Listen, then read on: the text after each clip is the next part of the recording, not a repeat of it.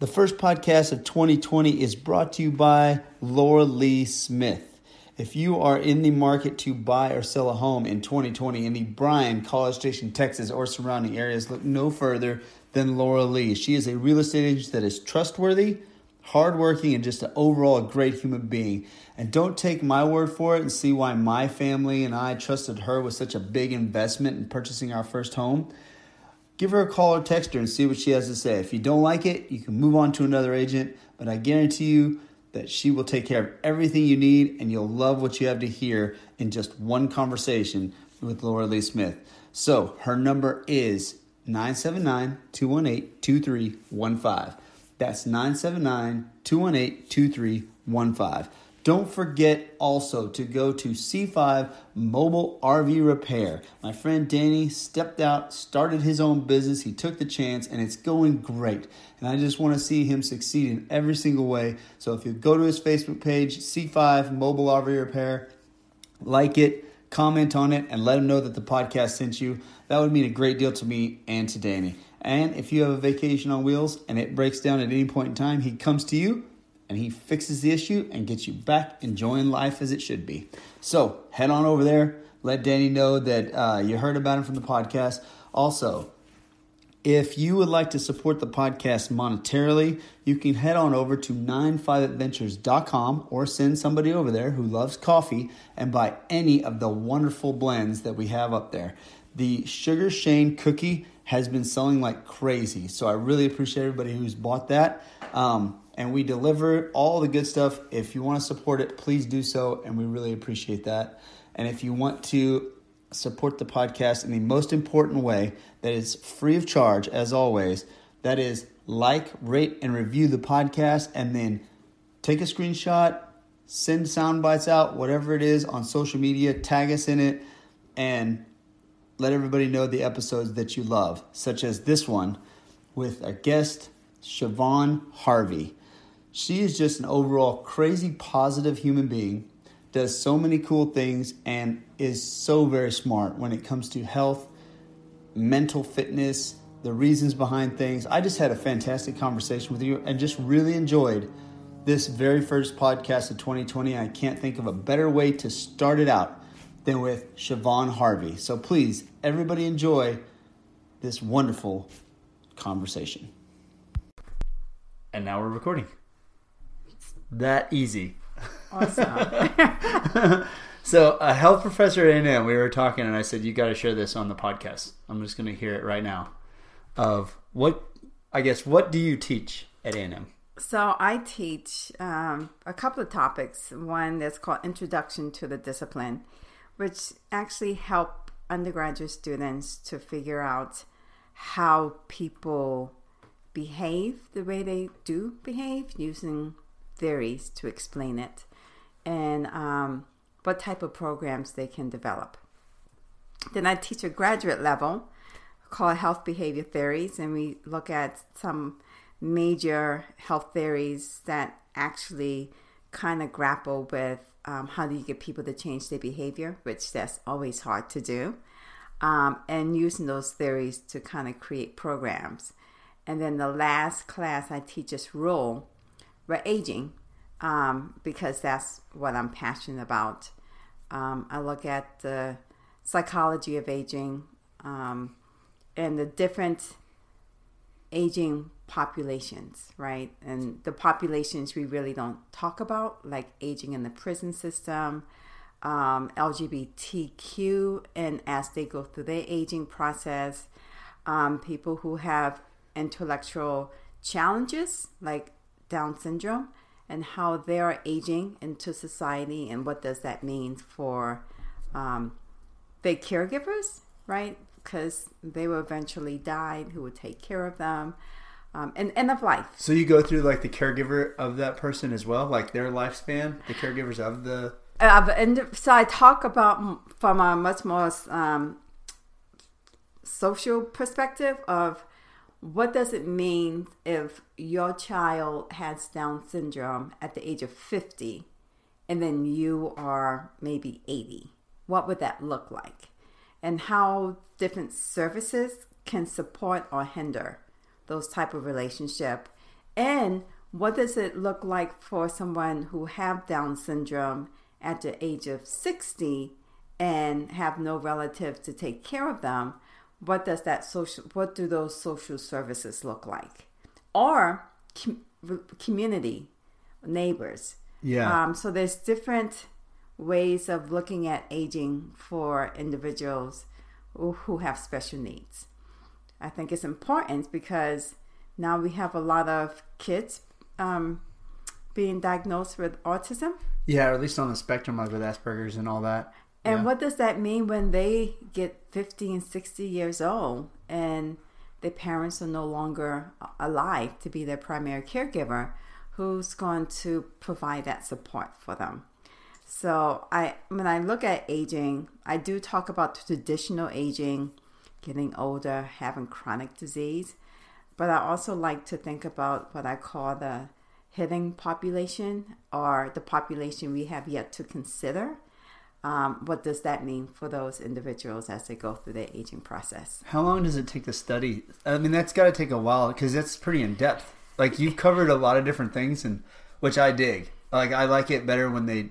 I don't like studies that where you can go like, well, what did that, what did that entail? Like when they throw out a study about health and something gives you cancer, but they didn't take into account uh, if the person ate all the fast food, if they smoked or drank, or what their you know exercise level was, what their lifestyle was.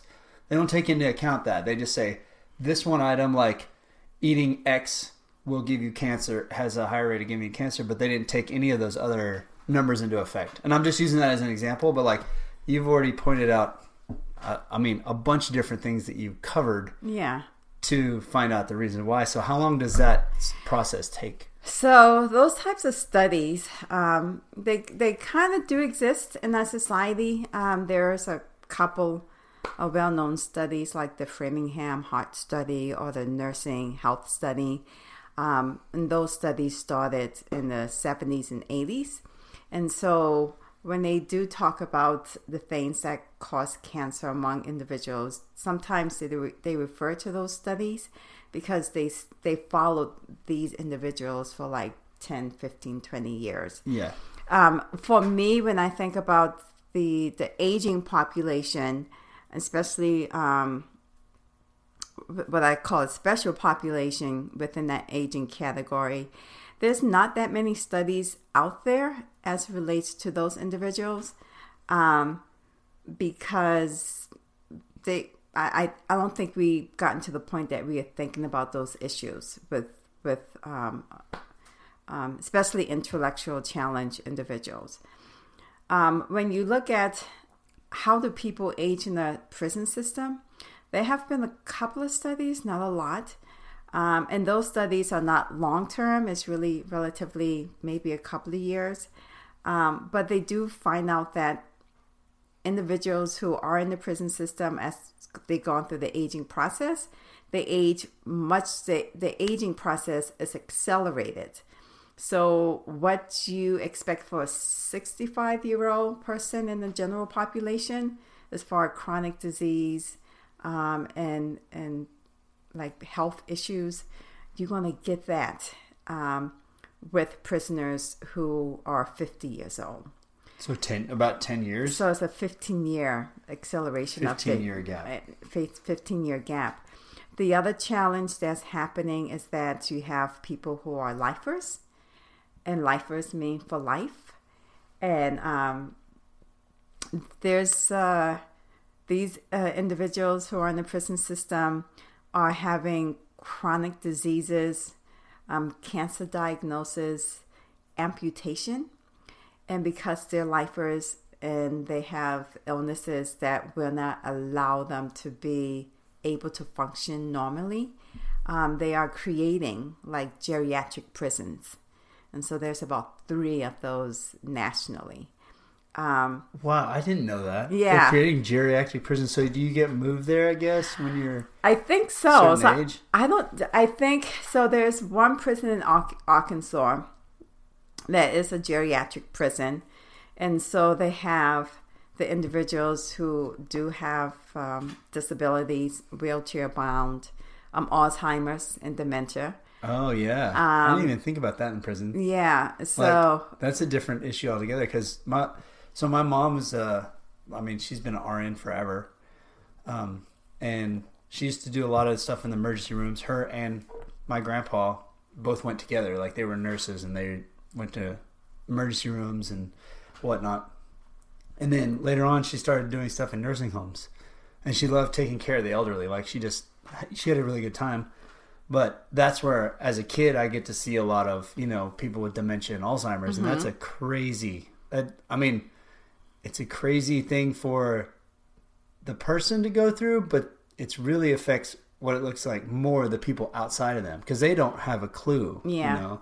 it really impacts the family. Um, so in my family, I can count, oh my gosh, maybe this uh, two or three relatives, three relatives that have some form of dementia.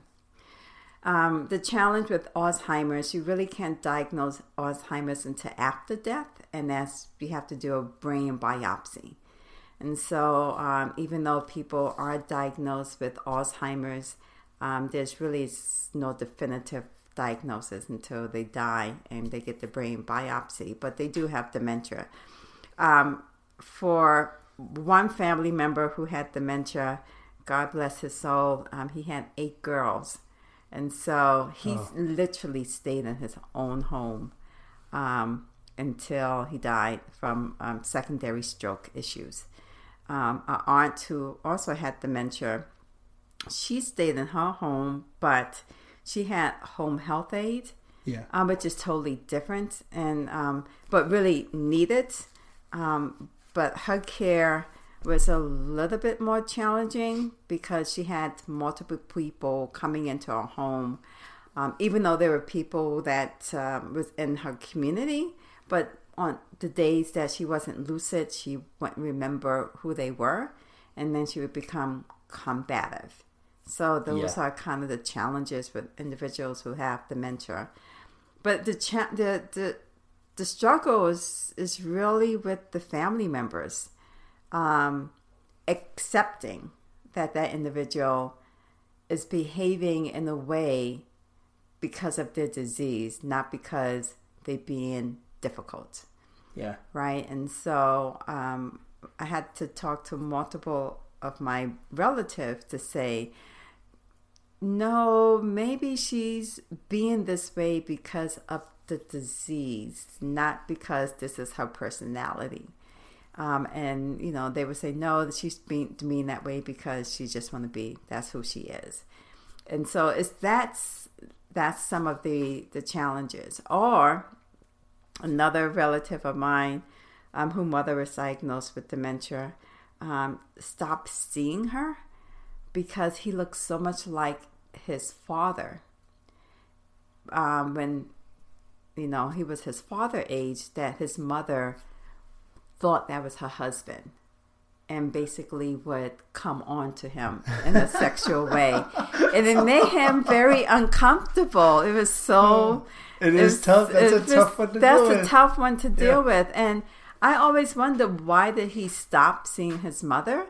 Because I, I was clueless ab- about that until after her death, and they was talking about it, and um, and they were saying because she would just she she became sexual to her own son because she forgot she had a son. She saw this guy as her husband Yeah. and it just it, i think to some extent it made him very sad that she didn't remember that this is my child I'm sure because yeah, like it's like seeing your relative go, but in a really slow. You're seeing their mind go. You're not seeing like you're losing them, even though they're still alive. yeah and and they're and they're like they're there. They can breathe. You can talk to them. You can see them, and they're your parent. You know, you've got this close tie to them, but then they're they're not them. yeah Like yeah. it's It- not them in that shell anymore. yeah this is really sad it's even harder when you start to see symptoms and you don't want to acknowledge them until it becomes really obvious That And was I- kind of my grand my grandpa had Parkinson's, uh, and when he got it, I mean, he was always a guy that could do everything himself. Like you know, he built everything himself. He worked super hard. He was an awesome guy, um, you know, he starts to shake, and even him being an RN and knowing that he has the signs, he just like, I'm gonna power through it, you know, like he does everything else, and then eventually got to where, you know, he he held it off for a long time, but like, it, you know, it catches up to you, Yeah. you know, Yeah. and yeah, it's, it's where it just difficult. I feel, I feel, and number one, because I work in that aging world, I'm much more sensitive to, to the, I guess, struggles of losing your autonomy, or even the struggle of saying like, look, man, I, I, I didn't. I'm the one who got diagnosed, so I'm the one who is diagnosed um, with this disease, and I don't want to acknowledge it. So if I forget about it and pretend it doesn't exist, maybe it go away. Um, and you know, I it's it's a it's a struggle to be able to.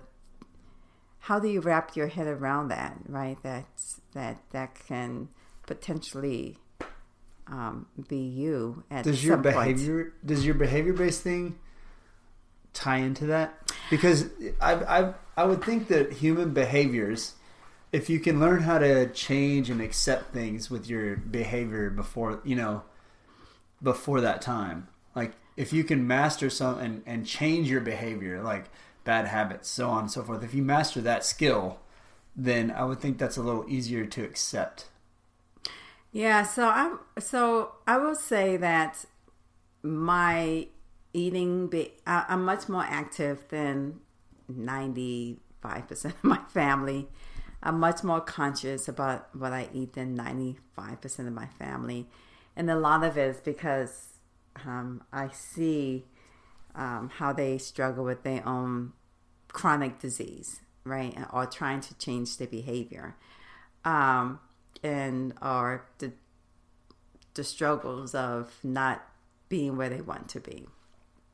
So, my family, in a lot of sense, does dictate what I do now, um, because I know at some point, not being fatalistic, but I know that within my D- my genetic DNA, I have a high risk for diabetes, hypertension, stroke, cancer. I mean, it's almost like rapid in my family.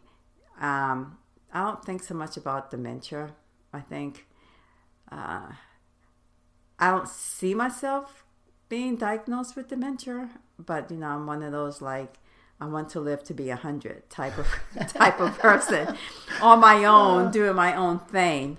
Yeah. Um, but because of the the multiple chronic diseases in my family, I literally stopped eating 90% of the way my family eats. Now, when I go to see them over the holidays or when I go to see them where they live in, in their states, um, I will indulge, but I do so knowing that I'm only here for a week, which is one week out of the 52 weeks we have in the year.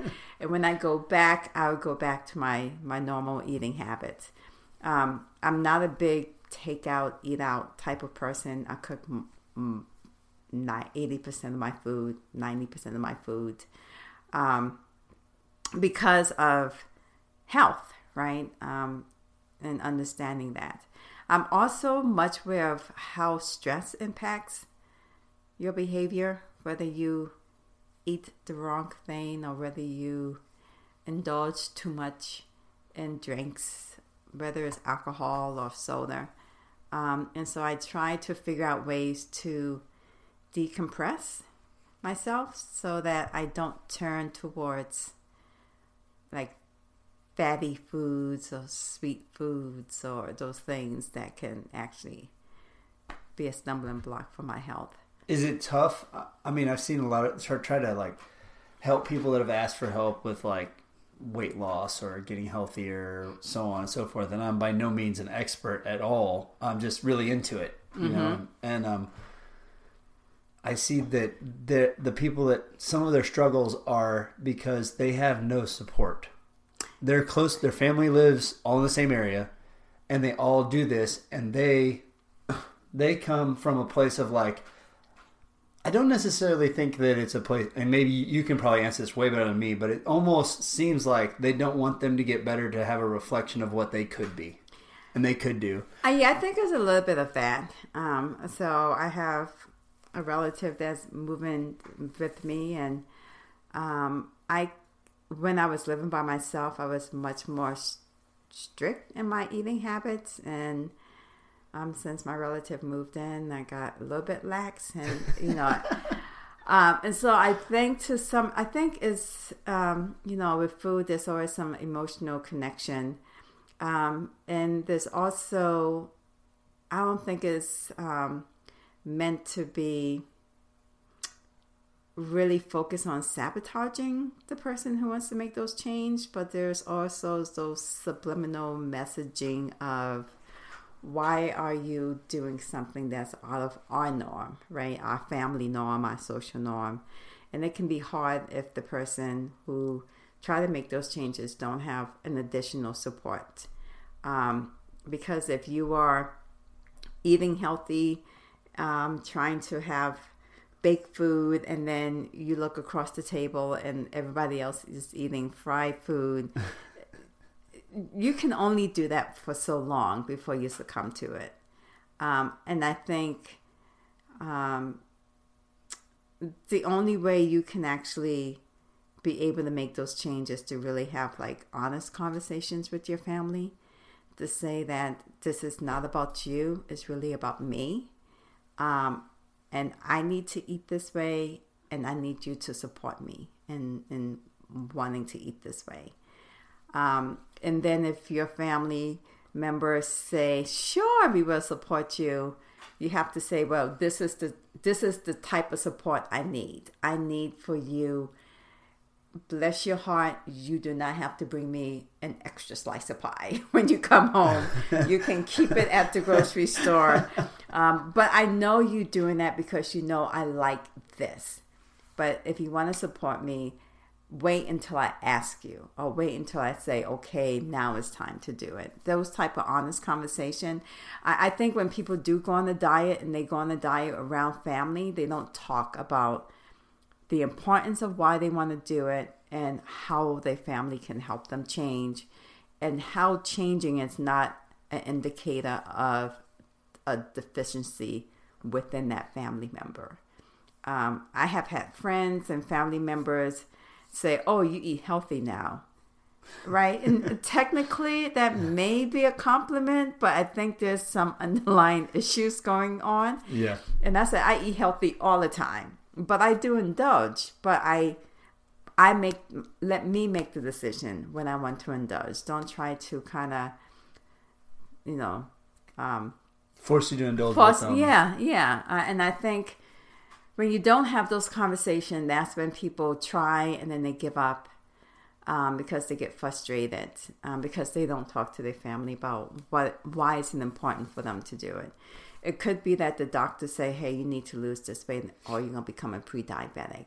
I mean, that you know, that's that's some heavy stuff. That's kind of a crazy, and that's something that I I don't quite understand, and because I'm not that way, mm-hmm. so I can't fully understand it. I, I empathize with it because everybody has their different vices and addictions. Um, yes. Um, but um, and so I know that, and I know I do. I know like ha- this sort of thing. But I love the challenge of discipline.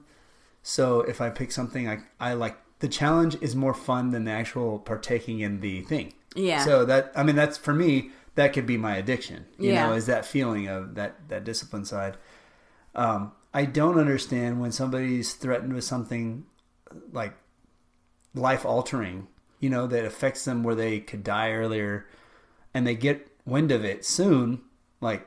And they don't why, change. Why don't you change? Like I, I talked to there's a friend of ours is a doctor, and I asked him one time what the most surgeries he did, and it's amputation of diabetic legs, and I'm like, and arms and stuff, and I'm like, that's crazy. He goes, yeah, and he goes, I will actually tell them because he's you know, he's on the health side. He's like, you, this is fully avoidable. Yes. You will not have to do this down the line if you just cut back on this and that. Don't eat the sugar. Don't partake in this. But, I mean, people who are diabetic go out and drink like fishes. They, mm-hmm. you know, they, they eat the pie, they eat the stuff, and it, it, it blows my mind because I mean, I'm sitting there going, if you told me that I was going to be pre-diabetic and never to eat ice cream or pie again, I wouldn't eat it again. Like I would be like, no, yeah, I don't want that disease. I don't want to ha- be a part of that. Yeah, you sound like my father. oh, no. he, he's that way. Oh, so... my father is exactly that way. The doctor said uh, he was diagnosed, um, gosh, I guess in his 50 with hypertension and told him what he needs to stop doing. And, you know, doggone it, he just stopped doing it. And That's tough when you're that old to do that. And you and, and you know, I, and I was talking to my uncle about it, and he said, "Your father have a strong constitution." I was like, "Yeah, it's more than a strong constitution. it's something else. Um, it's not definitely not in my genetic code." But I think when um, and, and this is conversations I had a lot of time with people, and I think to some extent, um, and and I used to think that way too um, I, I think to some extent we have to kind of understand why they are not changing. So it can be a lot of reasons that is not seen to the naked eye, right? And so when you look at um, emotional stress, are are they in a are they in a bad relationship with someone um, that is constantly putting them down, um, make them think that they're useless, um, that they actually believe it, and so they don't take care of themselves because they listening to the lie.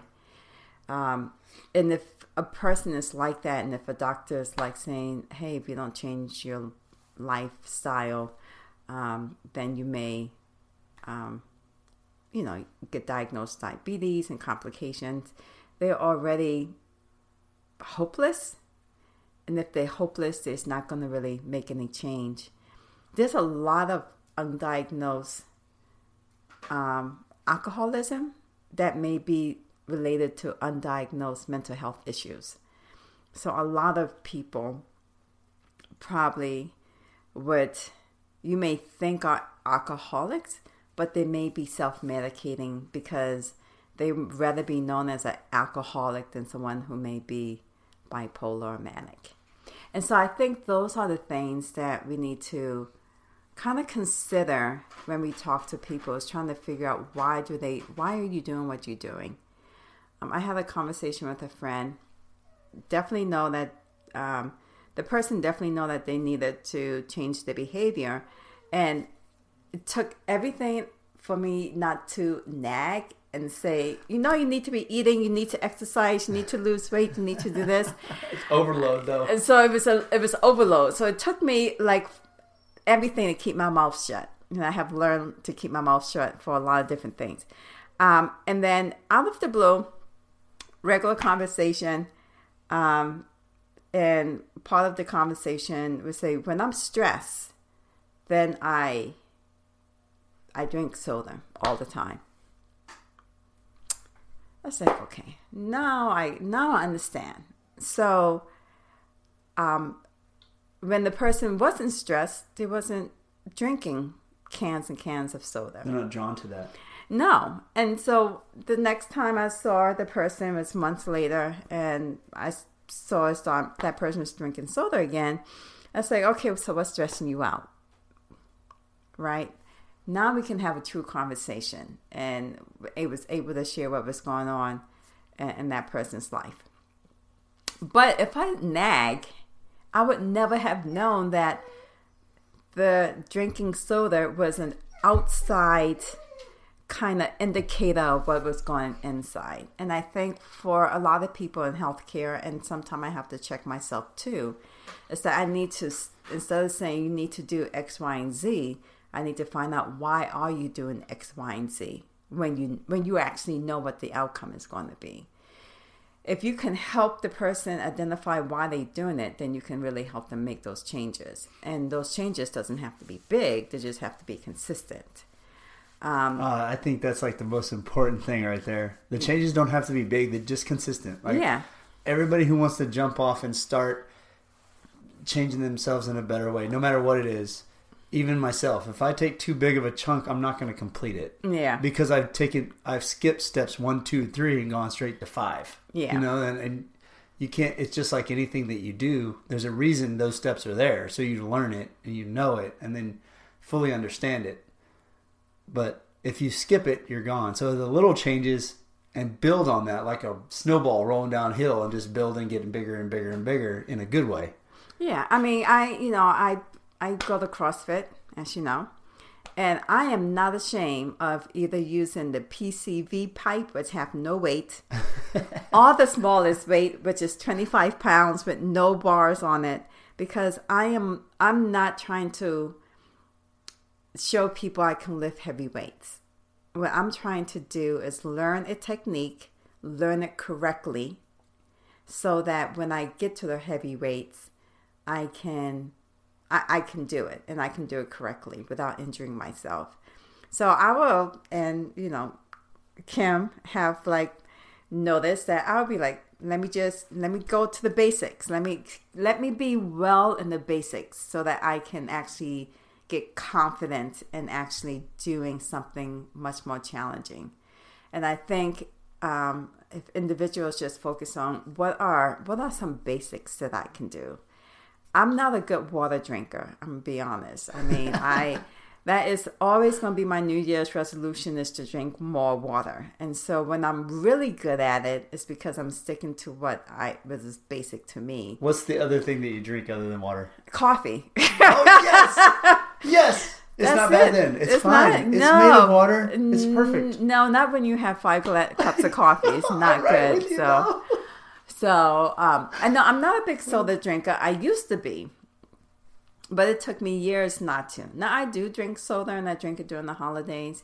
And if I do drink soda, it's usually ginger ale, right? So that's the extent of my soda drinking. It's Yeah. ginger ale. But it took me years to become a non-soda drinker, and so I went from adding juice to my water to adding water enhancers to sometimes drinking sparkling water to adding lemon to my juice i mean to my water so i do all types i switch it up sometimes i drink a specific type of water so because it tastes better than another brand which that's all subliminal really But I, and I think I just had this conversation on the last podcast. Like whether it's placebo or not, if it works, it works, right? Yeah. So you're whatever it is. I mean, you may know it's placebo, but it's get me you to still do. believe in it. yeah And your mind is such a powerful thing that it that it gets. You know, you're different. You can see the bottle of water if it's a bottle, and it you know it tastes a little different, but in your mind it makes it already easier to drink. yeah. Yeah. And I know for me, and because I teach in the beginning of the semester, I would drink mainly water. But there's going to be a sweet spot when I'm like starting to get stressed and my water intake goes down and then my coffee intake goes up. Caffeine. That, that's a So- crazy drug. So that's my addictive drug is caffeine and then chocolate and then chips. So you know, so it's, it goes. So if I start drinking more coffee, then I want more chocolate in my life, and then I want more chips in my life. So I know those like indicators of when I'm going down this downward spiral. Sometimes I just go with it because I don't have the mental energy to fight, knowing that at some point I am going to stop and then go back up on my trajectory. And sometimes I do have the mental energy to, to, to stop it, and then I do stop it and I turn the other way. I think for me, um, and this I think really is in this weight loss industry, um, it's everything's in the cycle right? Um, I can I can be on a good cycle, or I can be on a where I'm going up in my trajectory, eating healthy, exercising, all the good stuff that I need to do, and I can be on a downward cycle where um, not working out the way I need to, not eating the way I need to, not drinking water the way I need to. But when I'm going through those downward cycle, I know that if I have a loss in my family, if my friend died unexpectedly, if a friend who I care about has gone through some hard times. Um, so those downward trends isn't because I just don't want to be healthy. It's mean it's because I'm dealing with something else that's taking a higher precedence than eating, exercise, and drinking water. And I'm okay with that, right? Because I think that's just life. You right? recognize it though. I, yeah, and I And- think that's the key. You have to recognize it, and some Yeah. people don't. And not everybody teaches it like you, so you have like a little bit of an advantage to be able to see the cause and effect of everything. Like researching the stress thing and what what you said really I mean, that's exactly what I struggle with is trying to figure out why these like because the family members aren't supportive or why because like why when they get these diagnoses why don't they change like because and, and i can't because i'm not in their shoes understand that mindset but you really helped out with like clarifying you know just like seeing your friend walking with a soda you figured out every time they were stressed they drink a soda so when you saw them drinking a soda you asked what are you stressed about Yeah, so now you're getting to step one of the problem and kind of making it easier to deal with instead of less, um, like, I don't know if ashamed's not the right word. For some reason it's leaving me, but it's like embarrassed or whatever of they're embarrassed to just talk about maybe what they're stressed or maybe they don't realize like they're stressed. I don't show it. I carry it and don't really, I'm like, I don't really feel stressed. Yeah. Like it's no big deal, but you deal with it for long enough, your, your mechanisms in your body like take over and you just go. Yeah. And then you realize like it hits a breaking point somewhere. Like, oh, but you, you being able to recognize that, like, I know I'm on a downward spiral. I know it, and I'm going to pull myself back out of it. Like, you recognize it. A lot of people don't know how to turn that ship around, I don't think. yeah. They like just staying in that comfort area. Yeah, and I think, um, and I think that's important for people to um, do a lot of reflection. So, I am a big Jada Pinkett Smith type of a girl. I mean, I talk about the red table talk all the time, and and I and the one reason why I really love that that podcast or that Yahoo TV cast or Yahoo what or Facebook whatever it's because she kind of recognized that people need to have space which they feel safe to talk about things that are really hard to talk about. And I think in our society, we are so focused on how we need to get to the next level, whatever that level is, that we don't give ourselves the space to say, I need help to get to the next level. Or, or I'm afraid what will become of me when I get to the next level, right? We don't talk about those things. We just focus on what is the outcome, but not the emotions associated with some of these outcomes. If you do lose weight, what does that mean for you and your family or your friends, right? Because you're not going to eat the same things that they eat. And so if you do go out with them, go clubbing, you're not going to drink five tequila shots. You may do one, but you're not going to do five. So, how does that shift that relationship? Right? You're not going to actually have the whole pizza. You may have a slice of pizza with some salad. How does that shift that relationship? And I, I don't think people understand that there's a shift when we make these changes. Um, sometimes it may be for the better, but sometimes you may need to not be around them as much. And if you do that, how does that shift that relationship? Because now instead of hanging out every weekend, you're just probably hanging out once a month because you are using your other weekends to do stuff that's much more healthier for you. And that's a shift in the relationship. So I think people are sometimes maybe afraid of how their behavior may actually shift that relationship. And it is going to shift. It's just if you change, something is going to your relationship with the person is going to change in some form or fashion. Um, either they will jump on board and change with you, or they will be like, "No, I'm not ready to make that change." Um, but I don't feel comfortable being around you while you making these healthier change, and so I may we may not have to hang out as much as we used to. Um, and so I think those are some underlying things that happen when you think about behavior change. You can't be a smoker and hang around people who smoke. No. It, that oh, because two things going to happen. You're going to start smoking again, or you're going to have to stop being preachy, and then that will make the relationship horrible. Yeah.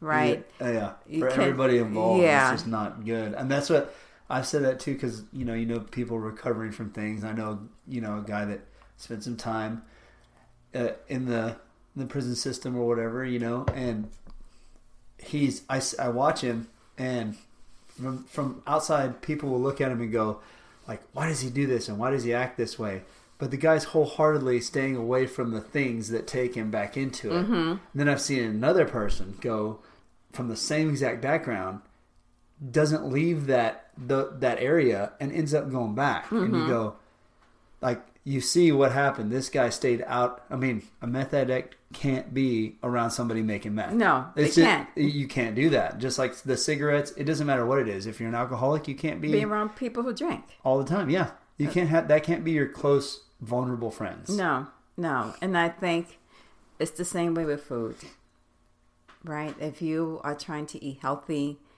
you cannot hang out your friends who go out to eat for every meal.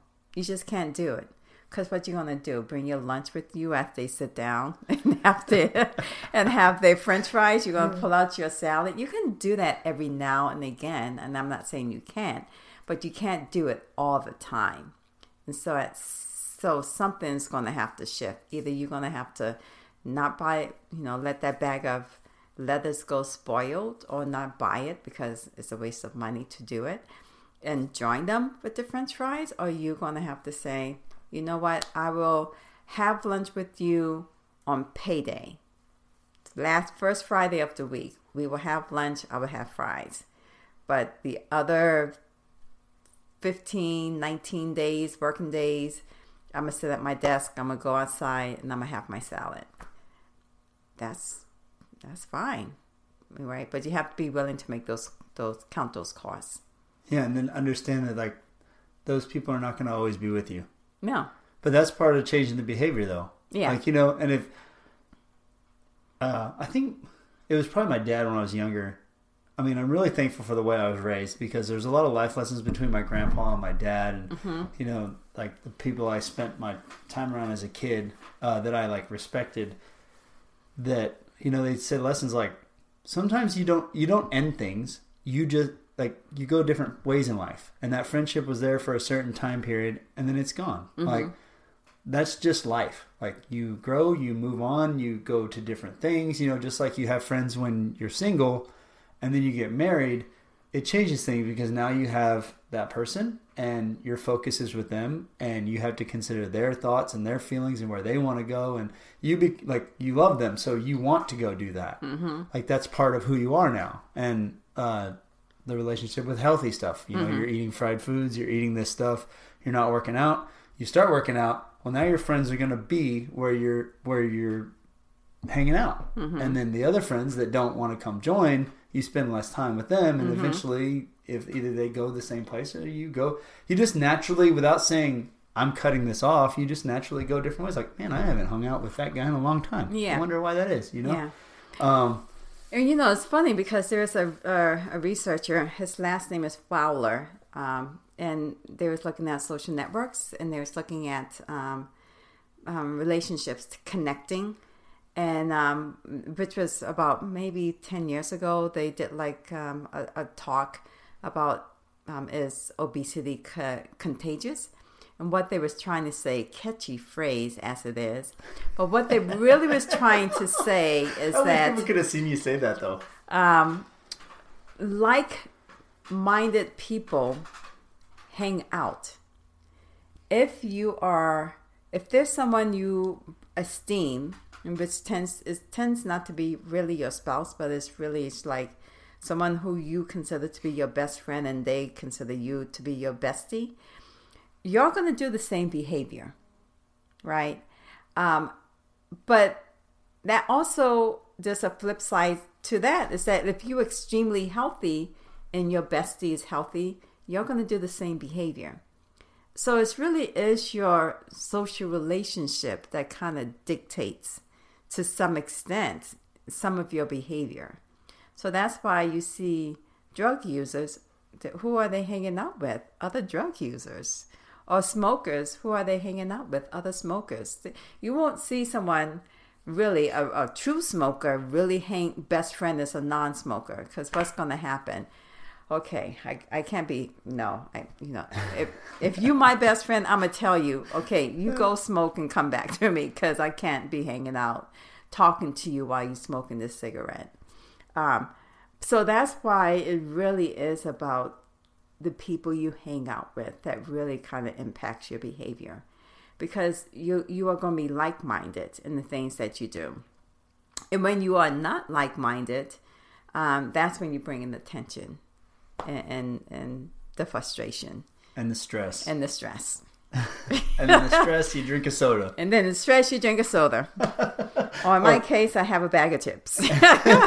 And coffee. And, and coffee. And coffee. And chocolate so that's uh, so how do you how do you implement you yourself how do you rec- you recognize the stress? That's the first thing. And then what are your little steps that you do to decompress in the that knows you you know you're going to get to the proper area? Like you know what a healthy decompression is versus the opposite. Yeah. And so like you struggle with it everybody struggles with a stress somewhere like that. Recognize it is one thing, but then the action to take to push yourself towards that healthy direction. Yeah. So for me, what first when I start to go off rail, that's my indicator of something's going on with me. Now, I may not know exactly what that something is. That's when I have to do a lot of reflection to figure out okay, so why are you uh, not sticking to your your program because I don't even call it a diet anymore. I just call it a program. I relatively eat similar things throughout the week. So I have, then I have to figure out what has caused me to go off my program. It could be work related. It could be family related. It could. so I have to go through this list um, and so that's the reflective piece that I have to do sometimes. Sometimes I don't want to. Sometimes I was like, you know what? I just don't have the energy, which means that it can be multiple things happening at the same time, right? Um, it can be stress is stressing me out. Work is stressing me out. There's stuff going on with my family. There's stuff going on with my friends. I just don't have the mental energy to try to figure out which one of those have the greatest impact. I just know it's something. And so I have to figure out how to decompress from that something. Um, I have several things that I do. I try to run because that's to me is my, I'm not a fast runner, but that kind of helps me to think through stuff. Um, I have pets. I really do believe pets are good de stressors. I call my dog, which really that's not their real name, but I call them Prozac and Celexa sometimes. um, but trust me, my dog name is not Prozac or Celexa. That's so funny. But um, I call them that um, because um, one, I have a poodle, and I tend to, I really believe um, he knows when I'm stressed, and so he forces me to hold him. But he stress me, and then I have a mutt, a terrier mix, who forces me to play with him, which de-stress me. Um, so those are the two things. I, I write, I journal a lot. I walk. I believe that walking also is a. I believe moving your body is a way of you trying to figure out what's bubbling up. Um, I would say I do yoga, but I'm not really consistent at doing yoga. Um, I would say I try to meditate, but I'm not really consistent at meditating. I do try. The meditating part is funny because I think because I, I got into it for a while. I was trying to actually figure out how like proper ways to meditate. There's got you know I'm athletics and the thing I've done. There's always a way. There's a plan, a way to do things. You mm-hmm. need to mm-hmm. learn and trying to figure out like the guided meditations or different ways. But then you sort of figure out the more you look at it that meditation can be in a form of petting your dog. Yeah.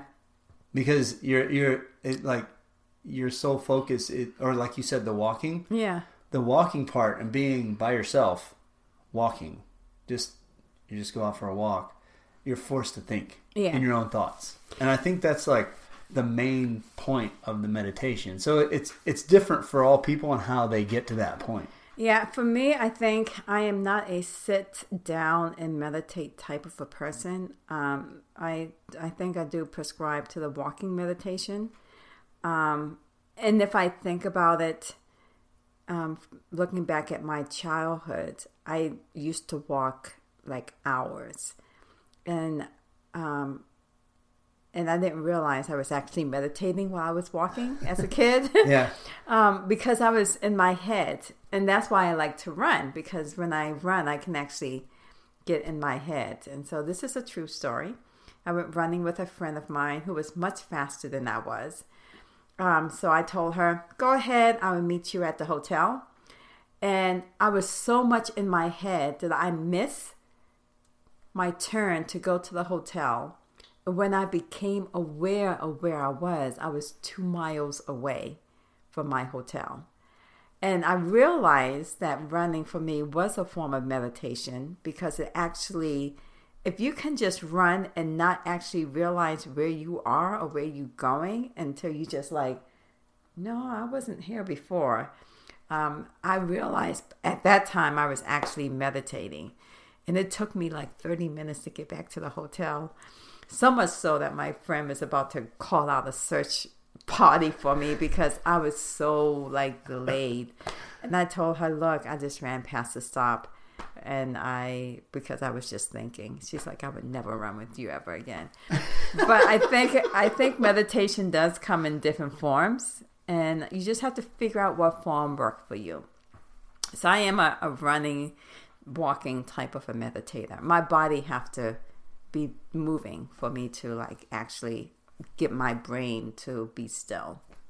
Yeah, and then, like, but and to get into your own thoughts because it's something that's easy to do. Like you're just walking. I can walk. I can mm-hmm. walk, and then you just like you kind of forget that you're walking. You're just going. Like you said, you forget. Like before you know it, you're at this location. You're like, how that what? Yeah, I'm not I? even tired. Why am I here? Yeah, Yeah. So I just did that. Now I got to go back. Yeah, that was the hard part trying to figure out how to go back.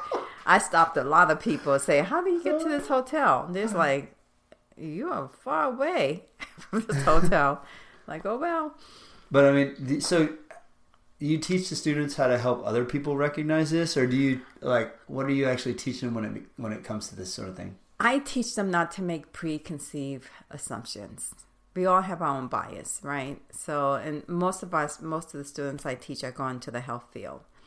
And I, and my soapbox, which I tell them up front, is that I, my goal is to help you understand that when you treat people, whether you're OT, PT, nurse, doctor, health educator, don't bring in your B your your preconceived biases. Don't look at the person and say, "Oh, you don't want to make this change."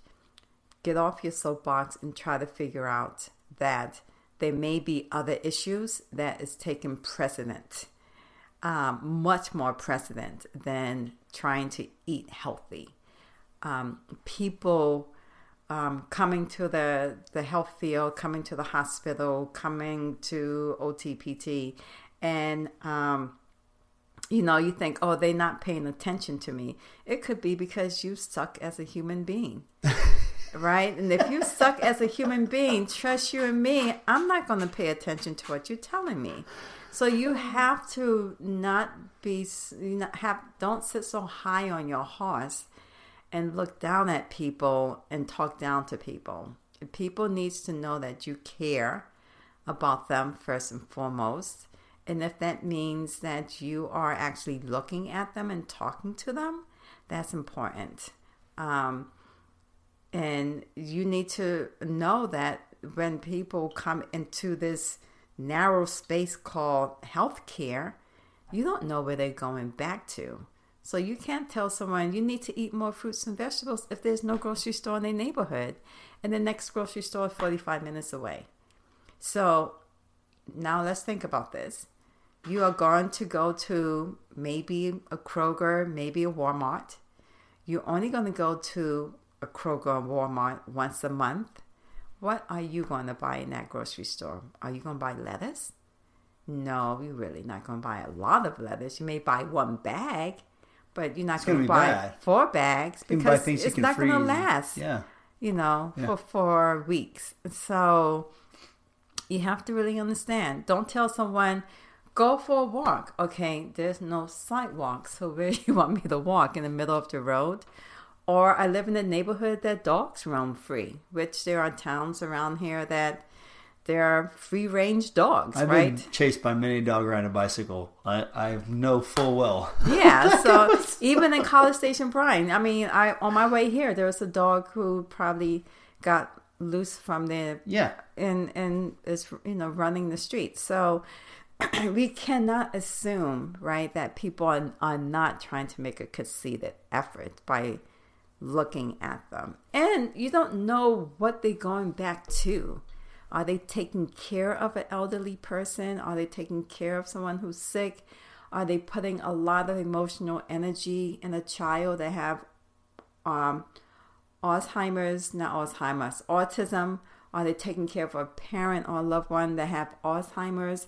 That's a lot of emotional energy someone is dispelling every day, 24 7, that they may not have that energy to take care of them. So when I teach my class, I teach it in a way to get students to realize that it's not just about giving them information, which that is important, but also to realize that no one lives in a vacuum and people are may not be at the point in their life that they can take the education but don't look down on them if they don't because you just don't know what's going on in their lives It's it's like an overall life lesson.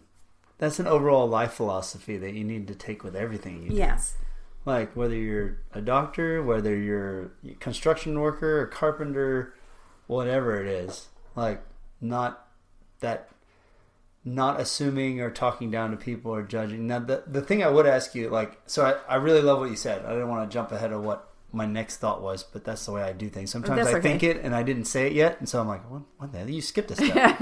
um, but so the you let's go back here to what I, what I was talking about. So the you're teaching this this philosophy, and not to get on your soapbox, what is the reverse of that? Where people think they place other people on a pedestal, like so. I would say you see if you're in the CrossFit world, it's going to be the Mat Frasers and the Rich Fronings, or even at your local gym, you've got the people that are like, you see them, they're super Yeah. fit, they've got all the muscles, all the right places, they crush every workout. Guys at the global gyms, you know, they're gigantic, you know, they it takes them a long process, but what the person just beginning looks at is that person is not i'm not even in that realm so i can't be around that person. Mm-hmm.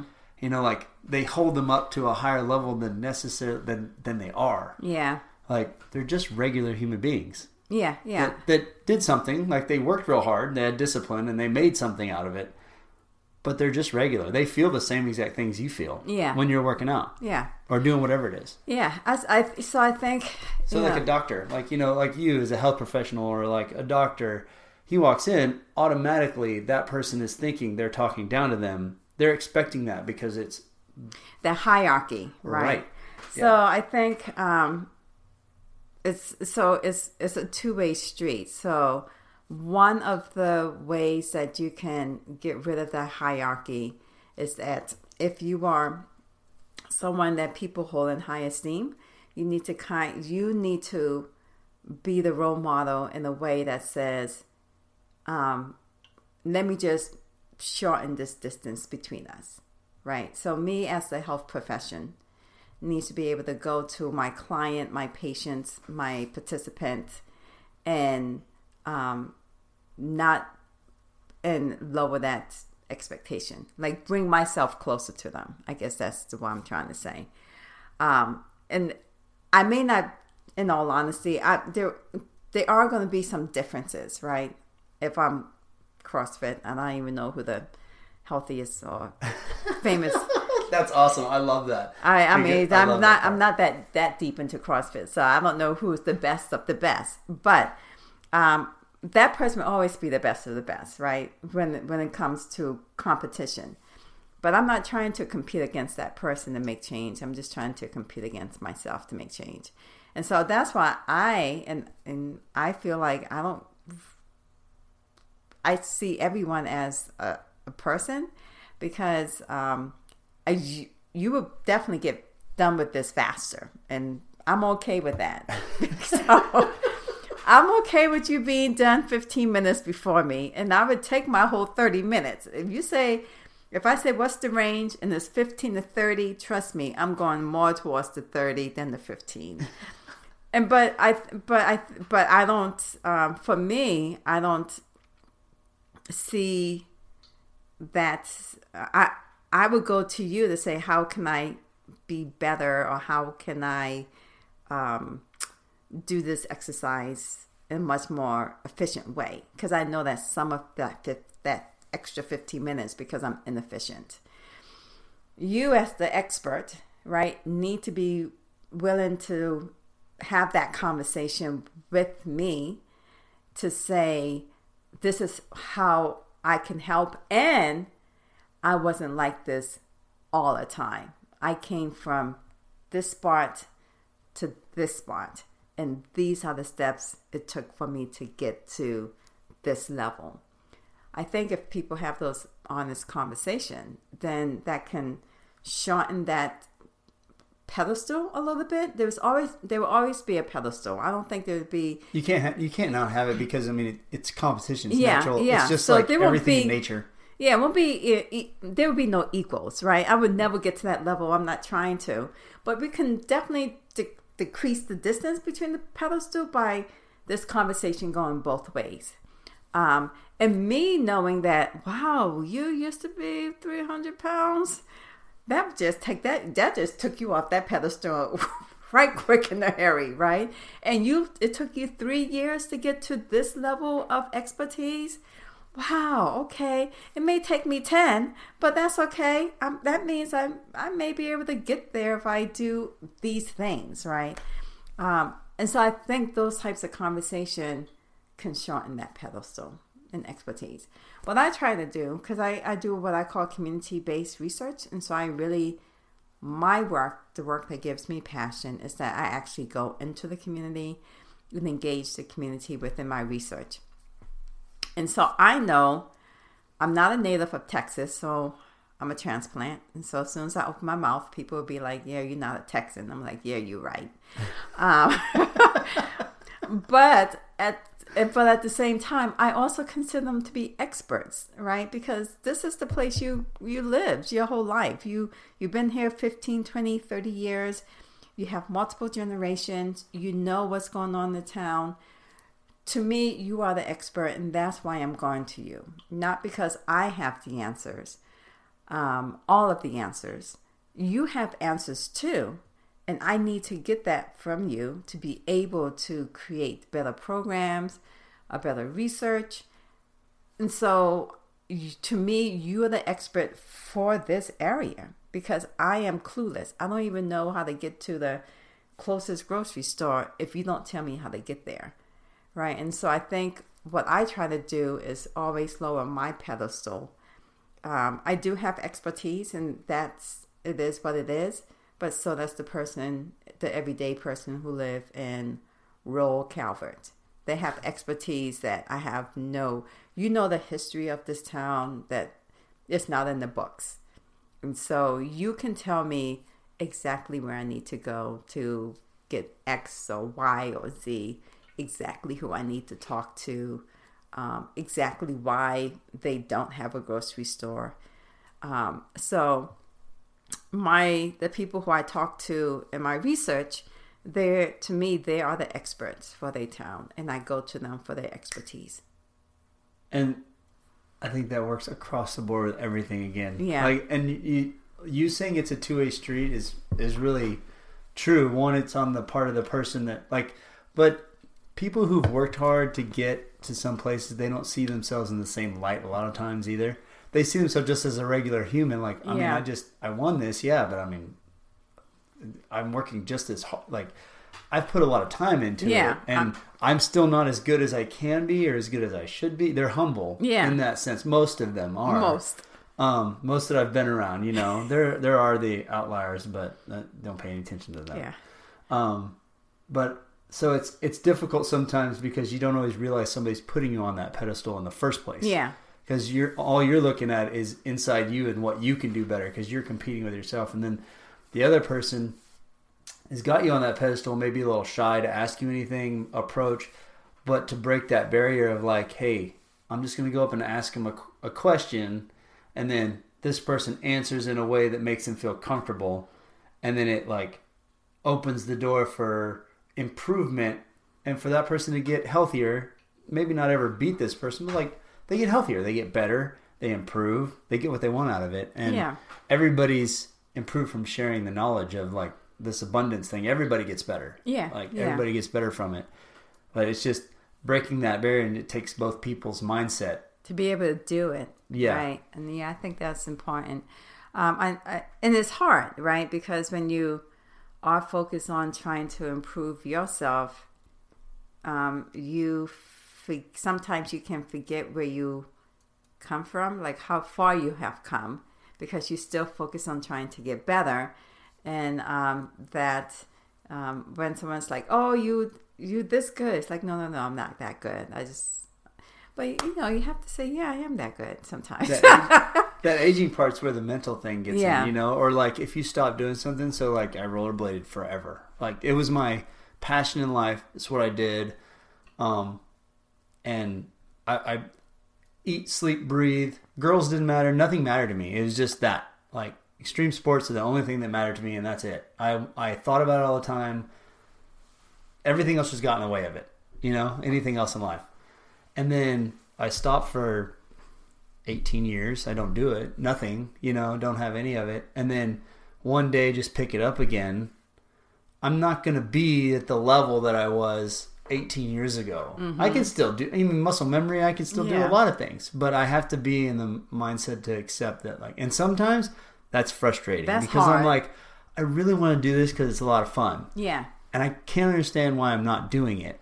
It's like, well, because you're not in practice, homie. Like, And and you're 18 years older. yeah, That's So, the I other mean, part. Yeah, and when you get older, you can't do a lot of the same things. You have to change it. To you can have the same amount of fun as long as you just change it. But that's a difficult part of reality. That like, yeah, I got older. I 18 years removed and haven't done it, and I need to do like I need to start just enjoy this step or don't do this at all. Like, Yeah. there's no point in doing it if I'm not going to enjoy it. So I can either give it up or I can just you know, go with it and have fun and be around the thing that I love all the time. You know, it's like either way, but that I, I love how all the things you teach tie together. Yeah, yeah. I'm so there's a um, a woman who's a hundred and two years old. Her name is Ida. I think it's Kinley. I can't remember the last name, but she's like what they call the fastest um, sprinter.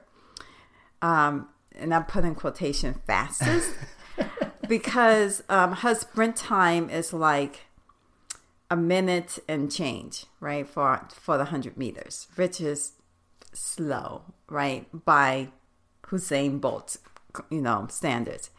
But she's the fastest, oldest sprint runner For her age. for her age. 100, but she's 102. She still runs at 102. Now, her run may be more like a walk for others, but she's 102. And so I'm like, that blows my mind that someone who, number one, is that healthy that they still runs, even though it's, it's, it's not a fast run, but it's a run run. And, and she is the fastest in her age division. And I think when you consider this whole aging process, it's not necessarily being the fastest, like when being as fast as you were when you were in your 20s, right? Or in your teens. But it's this notion of still moving and, and going. And part of my aging class, I show pictures of a marathon runner who was 101. Or um, there was ma- another marathon runner who was like um, 100 years old and he died when he was 102, but he ran the marathon when he was 101. So these are like, you know, in, in society we can say, oh, that's so cute. I don't think they like that. um, and I personally wouldn't like that either. But I think it's important to realize that if you do what you want to do, it doesn't matter how fast you are, it's just the fact that you're doing it. And to be grateful that you can actually still do it when you're old. My goal in life is that if I continue to run half marathons, at some point I am going to get a, a prize because I will be the oldest person doing it at that time. I may not be the fastest. But at some point, I am going to get a medal because I'm going to get it within, I mean, you know, within your age group. My age group. People going to eventually die out or stop running at some point in their lives. So my goal is just to continue to uh. run so that I can get a medal for my age group. I don't care how long it's going to take me. That's awesome. Well, this has been a blast, Siobhan. Thank you. Absolutely a blast, blast too. I, I mean, I feel like we just touched the surface. This is this is amazing. No, I this is it. awesome. Yeah, so thank you for being on. Thank really you for inviting me. Thank you so much to everybody who tuned into the very first episode in 2020. Thank you, Siobhan, for being on the show. I really enjoyed this conversation. Check out the sponsors, Laura Lee Smith, if you're looking to buy or sell a home in the Bryan College Station, Texas area. C5 Mobile RV Repair on Facebook. Head on over there and like their page and let them know you heard about them from us the website, 95adventures.com, for all of your coffee needs. And like, rate, review, share, and repost on social media the episodes that you enjoy most, like this one. That all being said, I hope everybody has a wonderful 2020. And until the next episode, see you later.